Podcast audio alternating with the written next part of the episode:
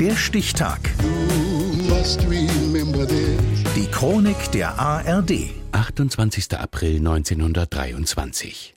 Heute vor hundert Jahren wurde in London das erste Wembley Stadion, die sogenannte Kathedrale des Fußballs, eröffnet. Birgit Sagemann. Schon am Eröffnungstag wird Fußballgeschichte geschrieben. Aber nicht, weil die Bolton Wanderers das Pokalfinale mit zwei zu null gegen Western United gewinnen, sondern weil der Zuschauerandrang so gewaltig ist. Erst drei Tage vorher ist das riesige Stadion mit den auffälligen weißen Zwillingstürmen fertig geworden. hundertsiebenundzwanzigtausend Zuschauer sollen Platz haben. Aber es kommen weit mehr als zweihunderttausend und überklettern Zäune und Mauern. So wie William Rose und Terry Hickey, die das Chaos vor Spielbeginn nie vergessen werden. Schubsen, Drängeln, Panik und Zehntausende, die direkt aufs Spielfeld laufen. And people started pushing. I was stuck in the middle of it and couldn't get out even when I tried.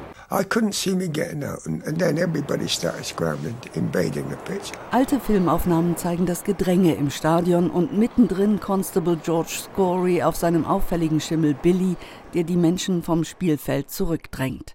Das Spiel geht, wegen Billy, als White Horse Final in die Geschichtsbücher ein. Geschichtsträchtige Momente gibt es in Wembley im Laufe der Jahre viele. Die Kolonialausstellung, mit der sich das britische Empire neunzehnhundertvierundzwanzig als Weltmacht feiert. Die ersten Olympischen Spiele der Nachkriegszeit neunzehnhundertachtundvierzig. I proclaim open the Olympic Games of London, celebrating as the fourteenth Olympiad of the modern era. Und dann natürlich die Fußballweltmeisterschaft neunzehnhundertsechsundsechzig. Mit dem legendären Finale zwischen England und Deutschland. In diesem Spiel fällt das aus deutscher Sicht wohl unglücklichste Tor der Fußballgeschichte, das eigentlich gar keines war, wie Jahrzehnte später mit Videoanalysen bewiesen wird. Das Wembley-Tor, das die deutsche Niederlage einläutet. Die Engländer haben eine Schusschance und kein Tor.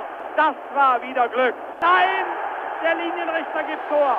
Yes, it's given. It's given. England are in the lead. Und am Ende ist England Weltmeister.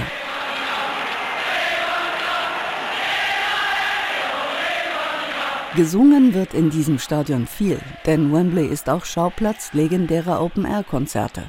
Allen voran neunzehnhundertfünfundachtzig das weltweit übertragene Live-Aid Concert, bei dem ein Riesenstar-Aufgebot sechzehn Stunden lang in London und Philadelphia spielt.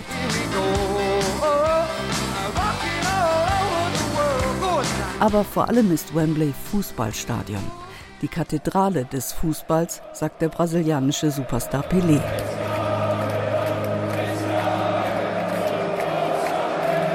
Doch das Stadion genügt irgendwann nicht mehr den modernen Anforderungen. Das allerletzte Tor im alten Wembley-Stadion erzielt Deutschland. Ausgerechnet Dietmar Hamann, der Legionär vom F C Liverpool, trifft beim eins zu null Sieg gegen England im Qualifikationsspiel für die W M zweitausend. Die Gäste verderben die Abschiedsparty, konstatiert ein ernüchterter englischer Reporter. The guests have spoiled the party. Wembley's last game belongs to Germany. Das war's. Danach wird das Stadion nicht mehr genutzt, zweitausenddrei abgerissen und durch einen Neubau ersetzt, nach den Plänen des Star-Architekten Sir Norman Foster.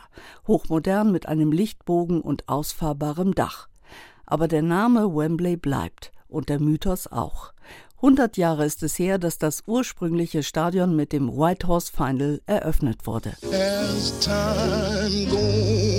Der Stichtag, die Chronik von A R D und Deutschlandfunk Kultur. Produziert von Radio Bremen.